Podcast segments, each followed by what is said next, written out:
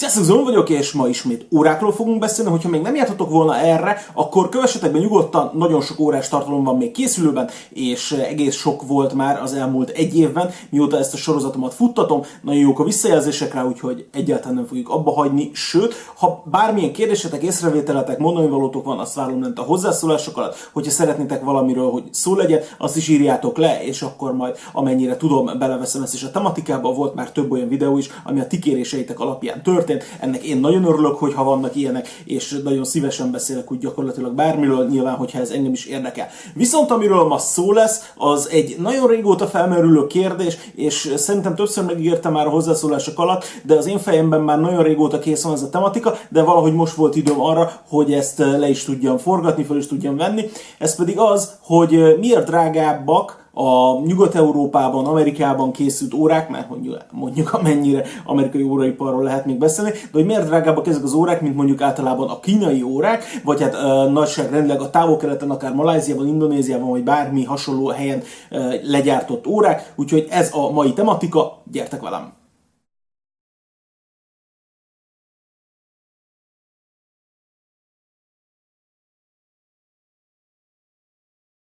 Picit talán tanárinak tűnik a kérdés, hogy ugye miért beszélünk erről, mert egész egyszerűen le lehetne tudni annyival, hogy á, hogy a, a maláziai, meg az indiai, meg a, a kínai órabérek, meg az ilyesmi szemben az amerikai, meg a, az európaival, és akkor így legyinthetnénk rá, és mondhatnánk, hogy nagyon haladjunk tovább. Ennél azért szerintem egy picit többről van szó. Nézzük meg például azt, hogy mondjuk a Grand Seiko-nak az árai hogy viszonyulnak bármelyik jó nevű svájci gyártónak az áraihoz, és akkor már egyből vakarhatjuk is a fejünket, hogy hm, mégsem áll meg ez az alapfeltételezés teljesen, mert hogy nagyjából ezek az árak magasak, sőt, oké, okay, volt olyan Seiko, olyan Grand Seiko modell, aminek azt hiszem ez a, a Baselworld-ös videót, hogyha visszanézitek a Baselworld-on egyik bejelentett videóban, volt egy 20 millió millió forintos Grand Seiko óra, tehát hogy konkrétan azért vannak olyanok, amiknek az ára horribilis, ordinári, annak ellenére, hogy mondjuk a távol-keleten készül, és persze Japán nem Kína, meg Malázia, de ez egy teljesen más történet. Úgy gondolom, hogy az egyik faktora ennek az egésznek a, nyilván a gyártási költségek, e, e, ebben azért e, meg lehet állapodni. És ennek nyilván része a munkabérek, ahogy az elején mondtam, természetesen benne van az is, hogy mennyi egy ilyen adott esetben munkásnak az órabére a távol-keleten, és mennyi Európában. Viszont az egy nagyon-nagyon nagy tévhit, hogy az összes svájci órát, svájci órát kézzel rakják össze órás mesterek a Svájcnak a legkisebb falaiban, nem, a modern óraipar már egyáltalán nem így működik. A modern óraiparban minden gépekkel készül, a legnagyobb gyártók is gépekkel dolgoznak végig, ezt egyszerűen nem lehetne máshogy csinálni. Nyilván a legtöbb gyártó saját maga gyártja önmagában az óra készítéshez szükséges eszközöket, gépeket és minden ilyesmit, és itt tovább evolválódik ez a munkabér történet, de önmagában ez, hogy önmagában a, a, már a gépesítéshez is gépek kellenek, ez ilyen nem tudom, egy végtelen abstrakciót eredményez, de hogy ennek a mondatnak valami értelme is legyen. Tehát, hogy nyilván mindenki gépesít, mert a gépekkel lehet igazából nagy munkaerő spórolást végrehajtani, nem véletlenül természetesen. Viszont, amit a, a gépek versus emberek dologban, ami hatalmas különbséget jelent alapvetően, az nyilván az utómunka, tehát a, alapvetően a finishing, ami, ahogy szokták mondani, a kidolgozottság. A kidolgozást nál van az, hogy nem lehet megspórolni az emberi munkát. A kidolgozást, a finishinget minden egyes esetben eh, kézzel készítik az összes gyárnál. A Panerai-tól elkezdve a Grand Seiko-ig mindenhol kézzel finishelnek, ezt egyszerűen nem lehet géppel, vagy egyelőre még nem tartott a technológia, hogy ezt géppel meg lehessen csinálni. Plusz azért meg egyébként vannak olyan nagy gyártók, akik szeretnének így nagyon-nagyon közel kerülni a saját célközönségükhöz, ahol a adott esetben, hogyha várólista van egy adott modellre, mert mondjuk azt kézzel készítik, vagy hát kézzel finiselik csak, mert nem készítik önmagában az órát kézzel, ahogy mondtam, tehát hogy egyedileg valamelyik órás mester elkészíti, kidolgozza, ott bele lehet szólni, hogy milyen legyen az adott esetben a kidolgozottság a bizonyos alkatrészeknek, és akkor konkrétan az van, hogy a tulajdonos akár el is mehet és beszélhet az óra készítővel is. Ez nyilván Svájcban erre van lehetőség, több ilyen gyártó is van, ahol, eh, ahol az árban ez benne van, hogy egyébként meg lehet látogatni egy gyárat, lehet találkozni az órakészítővel, és, eh, és vannak ilyen egyedi lehetőségek, hogy mi az, ami, hogy milyen legyen önmagában a kidolgozottsága. Ez igaz természetesen a rotorra, a hídra, egy csomó alkatrészre, nagyon sok minden lehetőség van, ami, ami hogyha nyilván ez olyan ár, árban, hogy ilyen nem tudom én, tehát hogy ilyen felházárától kezdődnek ezek a dolgok, vagy hát nem feltétlenül, de hogy ilyen a sok milliós költségvetési óráknál egy Submariner ezt nem fogja megtenni senki természetesen, az egyébként iszonyatosan durván készül tömeggyártásban, és hát persze, de egyébként a többiről majd beszélünk, de hogy az is egy tömeggyártott óra, egyébként bármennyire is azt próbálják sugalni a Rolexnek a marketing gépezete, hogy ez ilyen egyedileg nem. Tehát, hogy ez, ezt a dolgot azért felejtsük el. Alapanyagárak, és ez az egyik fontos dolog még, mert hogy az ugyanabból az alapanyagból dolgozik mindenki, ezt azért lássuk be, tehát hogy senki nem talált föl semmi nagyon-nagyon-nagyon durva dolgot, persze vannak egyedi egyedi ötvözetek, amikkel dolgoznak emberek. Például az előző videóban említettem a Winstoniumot, amit ugye a Harry Winston nevű gyár használ, és ez egy saját ötvözet, amit az óráiba használ, de ez nem egyedi, mármint hogy ez, hogy neki ilyen van, van egy csomó gyár, akinek, akinek vannak ilyen dolgai, például a Swatch Groupnak van saját Sedna aranya, amit használnak az omegákban, de van a Hublónak Ublonium nevű, sőt van még egy Magic Gold nevű ötvözet, amit szintén csak ők használnak. Ugyanakkor ugye a Rolex is a 900 900, mindig elrontom a nevét, de 904L acélt, ha 906-nak mondom véletlen, azt nézzétek majd, de hogy a 904L-es acélra mondják mindig azt, hogy Oyster Steel, de hogy ez egy olyan acél, amit nem ők találtak föl. Tehát sokan úgy gondolják, hogy a, hogy a 904 es acélt az Rolex találta föl, ez nem így van, viszont ők az elsők, akik ezt óraiparban használták, és nem az egyedüliek. Van több olyan óragyártó is, aki dolgozik ilyen acéllal. Legutóbb például egy hónapja jelentette be a Ball a Roadmasterénél, szintén 904 es acélból készül, és senki sem hiszem, hogy úristen, úristen, még egy gyártó, aki használ 904 el Nem, tehát hogy ez nem egy ilyen nagyon meglepő dolog, ez az acél, ez már azelőtt létezett, hogy Rolex felfedezte volna magának. Egyébként se, tehát hogy nyilvános az, hogy mi az, amiből áll, hogy mi a készítési módja, hogy milyen ötvözetek vannak benne, minden teljesen nyilvános. Hogyha Rolex találta volna fel, ez, tej, ez nem lenne nyilvános, ez gondolom azért belátható. Szóval az alapanyag árakban igen van különbség, de nincs olyan nagy, tehát hogy az acélnak a világpiaci ára azért nagyjából mindenhol ugyanaz, az aranynak a világpiaci ára mindenhol ugyanaz,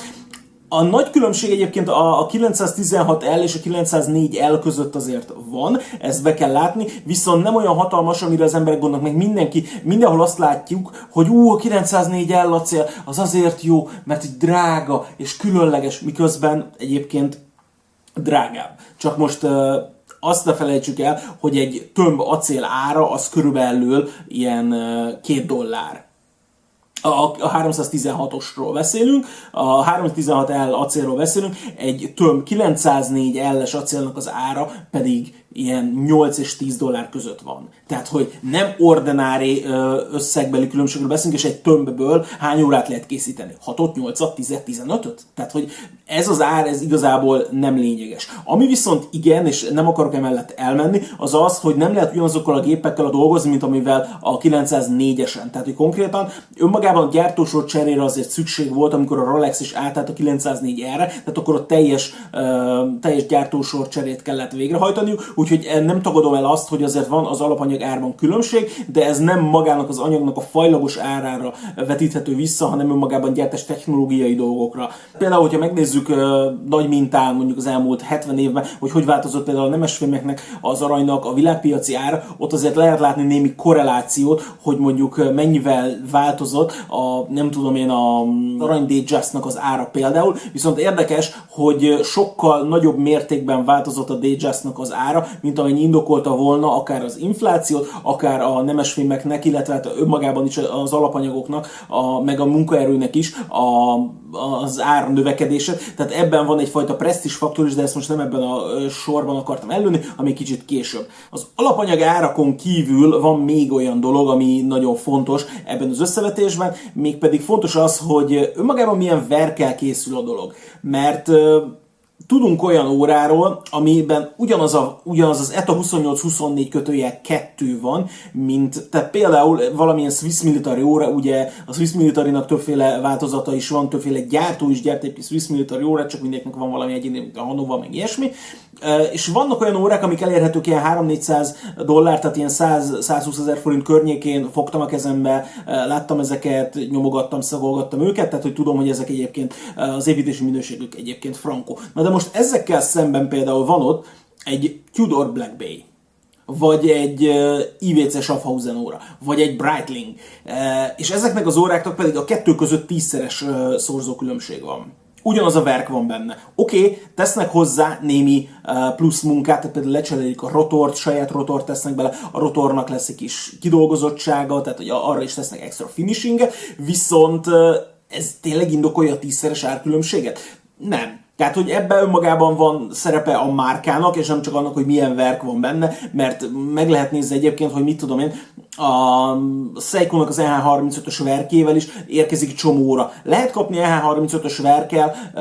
65 dolláros Pagani design órát is, a PD1639-et például, de lehet kapni vele Invictát is, és a kettő között már megint csak árban háromszoros, két-háromszoros szorzó biztos, hogy van, és lehet kapni vele mondjuk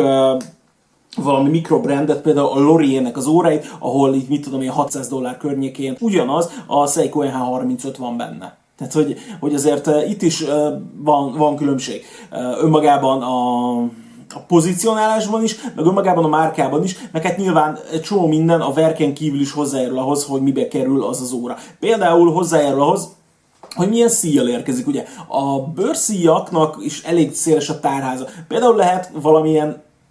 nem feltétlenül műbőrre gondolok, de az az áll krokodil. Tehát ami az van, hogy például a tiszómat, hogyha megnézitek, ami egyébként most rajtam is van, de ugye erről külön videó volt, hogyha gondoljátok, akkor nézzétek meg.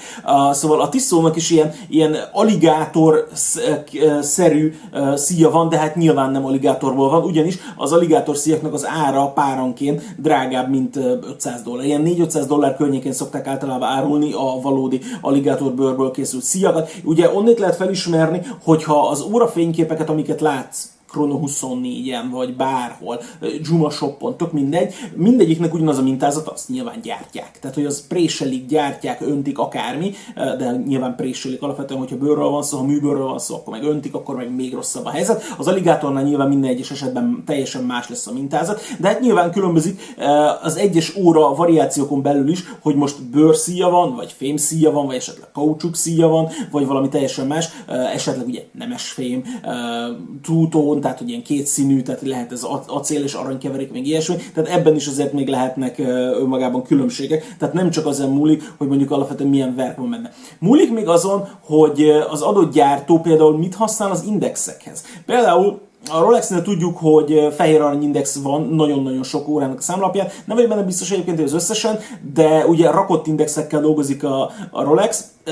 és fehér aranyat használnak bele, nem csak azért, mert hogy hú, hogy így felvághatunk vele, de egyébként ezért is. Tehát, hogy tök jól néznek ki rajta önmagában az, hogy, az, hogy ez nem acél, hanem fehér arany, egy kicsit jobban néz ki általában. De olyan hatalmasan nagy különbség nincs az acélhoz képest, nyilván a nyomtatott indexekhez képest azért jelentős a különbség. A rakott indexek között azért inkább csak így érzésben, meg hangulatban, meg önmagában szerintem a tudatban van különbség. És ugyanezt el lehetne mondani egyébként még mondjuk a mutatókra is feltétlenül, bár a mutatókat szerintem nincs olyan gyártó, aki ilyen iszonyatosan nagyon nemes fémekből csinálna, mm, de, de szerintem azért erre is, erre is lehet bőven találni példát. Láttam egy nagyon érdekes táblázatot arról, hogy az egyes Rolex modelleknek az elmúlt 50 évben hogyan növekedett az ára. Ezt föltették egy inflációs grafikonra, és az alapján látszik, hogy egyáltalán nem infláció követő a dolog, presztis termékké vált a Rolex, ennek bizonyos modelljei, meg egyébként magában a maga a márka is, és ezért tettek bőven, és ők ugye mindig is ebben voltak jók, nyilván a gyártásban is nagyon jók lettek, de hogy alapvetően ők mindig is a marketingben voltak erősek. Ugye a Hans Wilsdorfról a múltkor is, az előző videóban is említettem, hogy ugye gyakorlatilag ő egy, mindig is egy értékesítő volt, és ő ebben volt nagyon jó, ugye magában, amikor az Oyster elkészült, és hogy annak a marketingével kapcsolatban, hogy hogyan lehetett azt reklámozni, hogy kivel és egyáltalán milyen módon reklámozták azt. Egyébként a Búvárórás sorozatban erről beszéltünk, hogy ugye ők elkészítették az első vízálló tokot, és hogy ők ebben voltak nagyon jók. Na és hogy nekik is a piaci pozícionálásuk megváltozott az évek alatt, ezért ez a görben egyébként szerintem nagyon jól látszik, az, hogy hol voltak bizonyos váltások, hogy, hogy hol tért el, hol kezdett el nyílni az olló, hogy hol tért el nagyon az egyes modelleknek az inflációval korrigáltára és a valódi ára között. Nyilván az aranynak a világpiaci ára is változott, tehát azért, és az ilyen óráknál azért az, hogy különböző nemes fémekből készülnek, aranyból, platinából, rose goldból, ezek azért mégiscsak meghatározzák a különböző, tehát a, a különböző ilyen nemes fémeknek a, az árának a fajlagos alakulása, és azért meghatározza az adott óráknak az árát. Nem 100%-ban, de azért nyilván hatással van rá, mert mégis globális piacon élünk, és hát annak ellenére, hogy saját arany olvasztóik vannak, hogy minden ilyesmi, azért ők is követik a trendeket, és nyilván nekik is valahol be kell szerezni ezeket a nemes fémeket. Önmagában a gyártónak a tulajdonosi, illetve hát a cég felépítési szerkezete is lehet egy árfaktorbeli különbség. Például a legtöbb óragyár Svájcban hát így az óragyártóknak szerintem a 70% vagy lehet, hogy még több részvénytársaság. Tehát, hogy vannak kis befektetők, nagy befektetők, és nekik azért meg kell felelni. Tehát ugye a részvénytársaságok mégis úgy működnek, hogy vannak ilyen fél éves jelentések, vagy négy éves jelentések, és akkor, hogyha valami nem úgy teljesít, akkor így van némi tolerancia, de hát akkor szőnyegszínre lesz állítva az adott üzletágnak a vezetője, igazgatóság, vagy minden ilyesmi. Szemben a magáncégekkel, mint például, hogy a Rolex, az AP, a Patek Philip, ők mind ilyen magánkézben lévő cégek, nyilván nekik is vannak tulajdonosai, vagy hát, mint a Rolex-nél, ugye egy önmaga tulajdonos saját magának, tehát van egy non-profit alapítvány, ami, a, ami aki tulajdonolja a Rolex S-szát. Tehát, hogy mindegy, itt sokkal jobban bírják a úgynevezett stresszfaktor. Tehát itt nincs az, hogy most ú, hogy kijött a negyedéves jelentés, és nem olyan jók az eladások, mint ahogy szerettük volna, hát akkor így ennyi ennyi lesz. Nyilván ezeknek a cégeknek van egyfajta víziója, hogy ők milyen órákat szeretnék gyártani, és nincs rajtuk az, hogy most elmozdítják az igazgatót abban az esetben, hogyha nem jó felé mennek a dolgok, mert hogy nyilván be, persze ott is van uh, leadership meetingek, meg board meetingek, meg ilyesmi, ahol így uh, van vezetőség, van igazgató tanács, van minden, de ők elhatároznak egyfajta célt, és ezt nem feltétlenül teszik függővé attól, hogy most a negyedéves jelentések visszaigazolják el azt az utat, amit járnak, mert lehet, hogy egy sokkal hosszú távú utat járnak be, és tudják, hogy ez átalakításhoz kell néhány évnyi munka, vagy néhány évig ők azt csinálják, amit szeretnének. Azért fontos ez egyébként, a tulajdonosi szerkezet. A részvénytársaságok általában szeretik maximalizálni a profitot, mert ugye a részvényeseknek ez az érdekük, hogy ők minél több kifizetést kapjanak a részvényeik után. Ezért a részvénytársaságok rá vannak utalva arra, hogy csak a profit érdekelje őket, és semmi más. És magában tudod növelni a profitot részvénytársaságként azzal, hogy emeled a termékeknek az árát. Nem ez az egyetlen mód, de nyilván vannak erre ezen kívül más de ez az egyik legegyszerűbb módja. És hogyha ez visszaigazolást nyer, akkor ugye nőnek a, tehát hogyha ha nő a profitot, akkor nőnek a részvények az árai, ha nőnek a részvények az árai, akkor nő a cégnek az értéke, tehát értékesebb lesz ez a cég. Tehát konkrétan a részvénytársaságnak érdeke az, hogy a termékeiket minél drágában adják el, és hogy nyilván így növeljék a cég értéket. Ez szerintem közgazdaságilag nem egy túl bonyolult dolog, meg nem egy túl bonyolult működés. Tehát önmagában az, hogy az árképzés, az egyes termékeknek az árképzése séhez így járul hozzá az, hogy milyen tulajdonosi háttér áll, vagy milyen tulajdonosi háttérrel rendelkező gyár állítja elő. Az egyik legfontosabb faktor, és erről alapvetően akár erről is szólhatna ez a teljes rész, ez pedig a minőségbiztosítás és a tesztelés. Ez az egyik legnagyobb különbség szerintem az úgynevezett mushroom brandek, vagy hát így a gombaként felnő, egyik napról a másikra feltűnő, majd eltűnő márkák, és a régi presztízs márkák között. A régi presztízs márkák között is egyébként vannak olyanok, akiknek nem volt mindig jó a minőségbiztosítása. A minőségbiztosítás ugye arról szól, hogy a gyártási folyamat közben és a végén is vannak hosszú tesztek. Vagy nincsenek, mert vannak olyan gyártók, akikről tudjuk, hogy nem nagyon vannak tesztek, vagy hát így minimálisan, vagy mások a tesztforgatókönyvek, mindegy de hogy letesztelik adott esetben, hogy hogy működnek a verkek. Különböző helyen magnetizálva, hogy működnek, különböző pozíciókban, mennyire vízállóak adott esetben, már a betokozott verkek, tehát hogy konkrétan maga az óratok lezárva, mennyire vízálló, meg, meg ilyen dolgokat, hogy mennyire különböző extrém helyzetekben, hogy páratartalom, nyomás, meleg, hideg és különböző környezeti hatások mentén is teszelik őket különböző pozíciókban, forgatva is adott esetben, hogy hogyan teljesítenek végül meg, mekkora mondjuk a járástartalékuk, mekkora a, a késésük, vagy éppen a sietésük, és ugye ezek önmagában mindig ilyen meghatározó faktorok. És persze az van, hogy minél pontosabban szeretnéd, hogy járjon az óra, ez ugye a kronométer minősítésnek is az egyik faktora. Tehát, hogyha ha, ha bizonyos keretek közé tudod az órának a késését és a sietését szorítani, akkor megkaphatod a kronométer certifikétet, ugye ez, a, ez az egyik része a KOSK illetve a COSC certifikét, ez ugye erről szól. És ugye van az, hogy gyártod önmagában tömegével az órákat, és persze megvan neki azoknak az óráknak is egy tolerancia érték, hogy mennyit késhet és siethet, de hogy ilyen mínusz 20 plusz 40 másodperc, tehát hogy az mondjuk rengeteg. És ugye ezek a Seiko verkekre igaz, főleg meg ugye mióta, Citizen miótákra, meg ilyesmikre, tehát hogy Önmagában ez, hogy a verknek mennyire szeretnéd, hogy a pontossága menjen. Ez tesztelésen is múlik, meg nyilván a gyártás folyamatán is múlik egyébként. Nyilván tesztelésen az múlik, hogy ha találsz egy olyan verket, ami nem felelt meg ezeknek a teszteknek, akkor azt visszadobod, ezzel lesz bontva, vagy nem tudom én, újra lesz állítva, ha nem akarják lebontani, de hát a legtöbb helyen azért szerintem ezeket fogják szétszedik, újraolvatják, és akkor megcsinálják újra. Hogyha olyan adott esetben olyan a probléma, amit még nem feltétlenül lehet orvosolni de nyilván a beállítás azért sokat segít rajta, hogyha erre van lehetőség. Szóval a, a tesztelés. Például a Rolex megcsinálja azt, hogy az ő legendáriumuk szerint nagyjából egy évet tölt el a gyárban az óra, amíg tesztelik. A Paneránynál ez az idő azért jellemzően sokkal kevesebb, de ott is hónapos tesztelésről van szó, és ott is kipróbálnak mindent rajta. Tehát, hogy mielőtt az óra egyáltalán kikerül, kipróbálják az összes,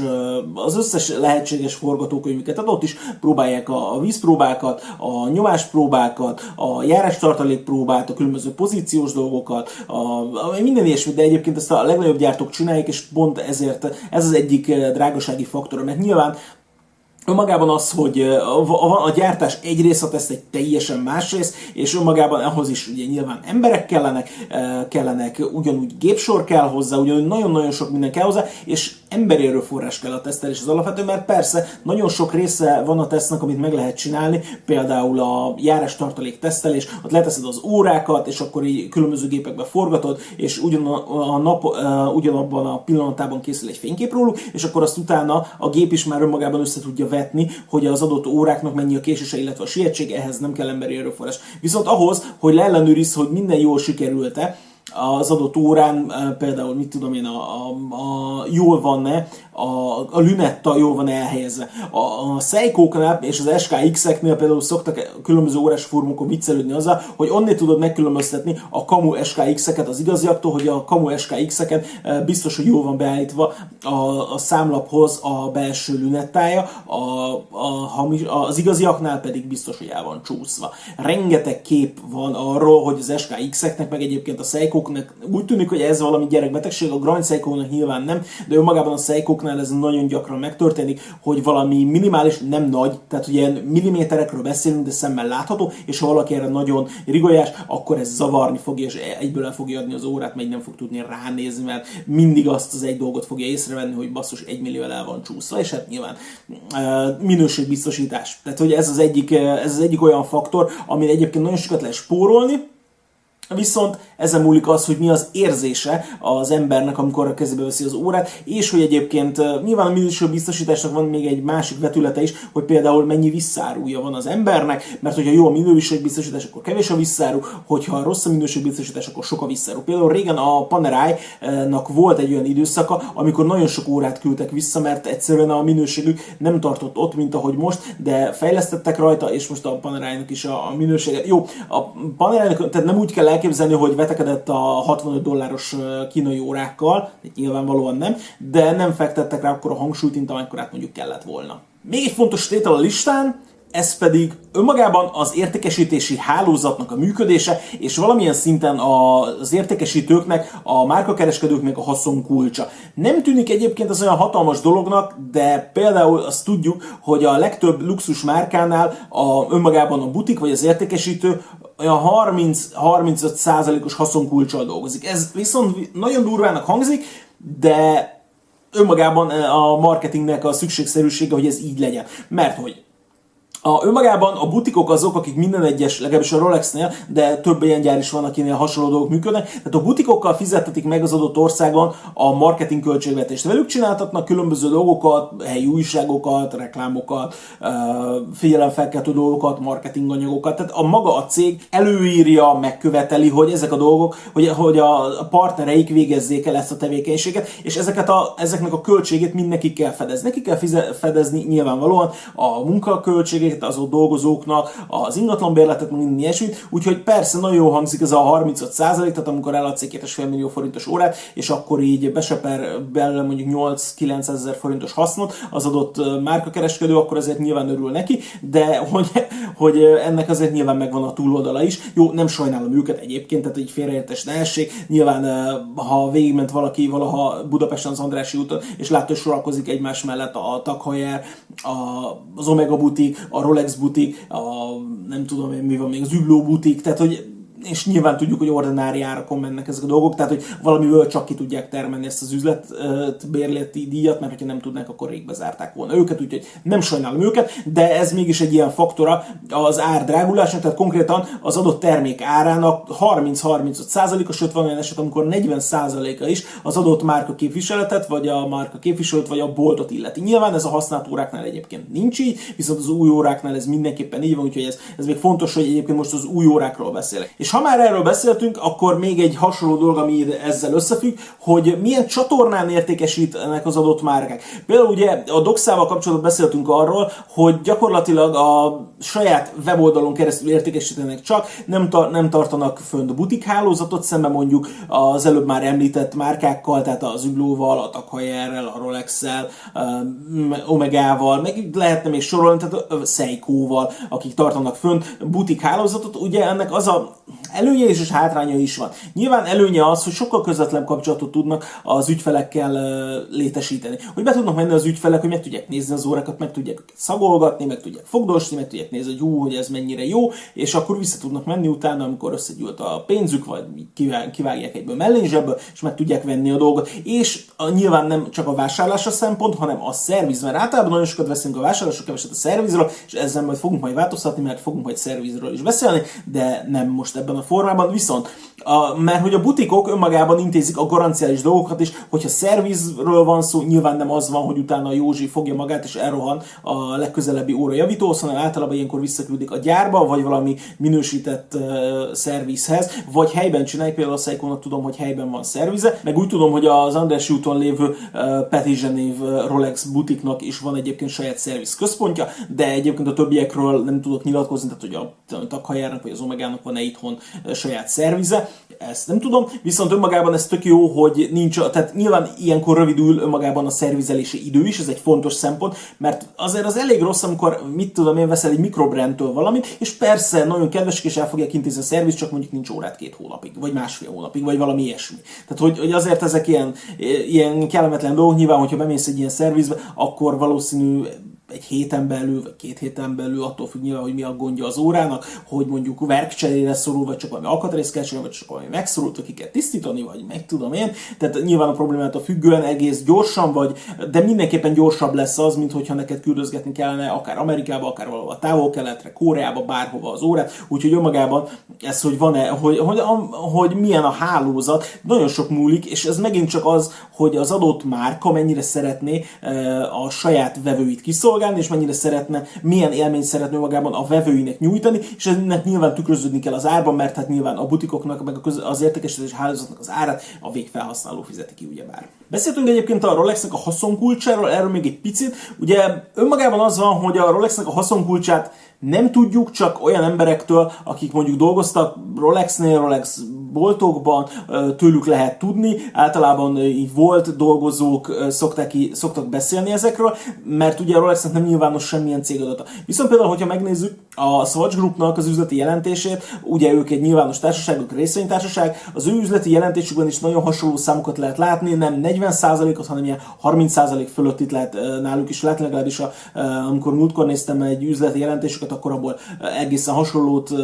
olvastam ki. Nyilván nem lehet feltétlenül iparági sztenderdeket e, ezzel kapcsolatban felállítani, viszont a nagyságrend az szerintem stimmel, most nyilván a százalék az megint millió eurókat jelent, meg millió svájci frankokat jelent, tehát hogy ne legyen félreértés, ugyanakkor, ugyanakkor ezért mégis tehát olyan, olyan hatalmasan nagy különbség ebben nincs. Nyilván a swatch is nagyon nagy különbség van a, magában a csoporton belül, a zsakédró és mondjuk a műanyag 5 dolláros, vagy hát egyébként nem 5 dolláros, de hogy a 5 dolláros gyártási költségbe kerülő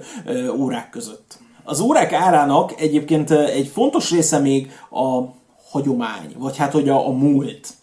Nem tűnik egyébként fontos dolognak, de szerintem fontos. Minél fiatalabb egy gyártó, annál olcsóban fogja általában adni a dolgokat. E, vannak kivételek, mint tudom Richard Mille-re gondolok például, ez szerintem jó példa arra, hogy nem kell olyan nagyon-nagyon réginek lenni, ettől még kérhetsz gennyisen sok pénzt egy óráért. Viszont például nézzük meg a Bregét, aki mondjuk lassan 250 éves márka lesz, nyilván a Bregé óráinak nagyon sokat él a, önmagában a hagyományából és a hírnevéből, és nyilván ez nekik egy nagyon fontos eszköz arra, hogy hát nyilván nekik tartani kell a minőséget, meg jó minőséget kell uh, hozniuk, hogy ne hozzanak szégyent az elődeikre, de hogy egyébként ez egy tök hivatkozási alap, hogy hát figyelj,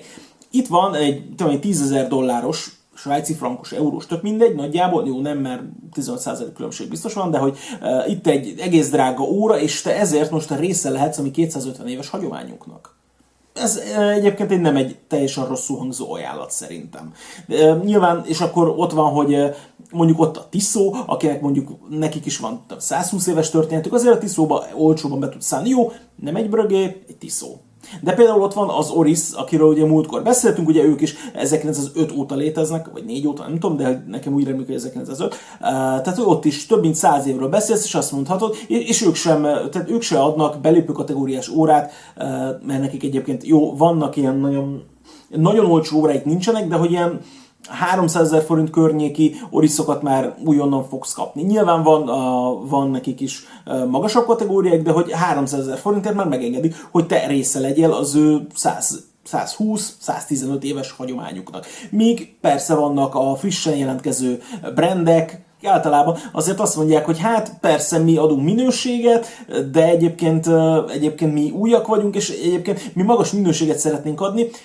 de hogy ők nem tudnak arra hivatkozni, hogy úgy nekünk 150 éves hagyományunk van, úgyhogy pont ezért van az, hogy az újonnan induló óra márkek azért általában mindig az alacsonyabb irányból közelítenek. Jó, nem feltétlenül kell minden esetben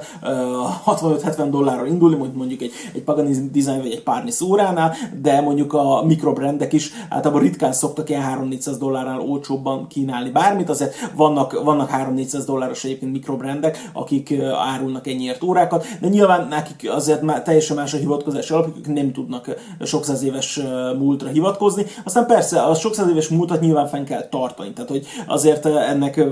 ez ilyen faramuci dolog, hogy a cég önmagában nyilván megörökölte az elődeitől ezt a dolgot, de nekik méltóvá is kell válni rá, és ezért van az, hogy nekik mondjuk fenn kell tartani ugye a minőségbiztosítás, értékesítési hálózatot, és nagyon sok mindent, amit már korábban elmondtam. Hát lehet, hogy egy kicsit csapongtam ebben a videóban, viszont próbáltam mindent elmondani, ami az árképzéssel kapcsolatban így eszembe jutott, hogy miért drágák e, egy bizonyos fajta órák, és miért olcsók mások. Ezzel nem akartam leszólni egyik óragyártót sem. Nekem, én egyébként nagyon tisztelem például a seiko azért, amit csinál, vagy az unokatestvérmárkáját, az Orientet, és egyébként e, mindkettőn volt, és egyikkel kapcsolatban sem voltak e, minőségi problémáim egyébként. Ugyanakkor meg vannak nyilván olyan gyártók, akik pont a minőségbiztosításon szeretnének spórolni, és teszik is ezt egyébként,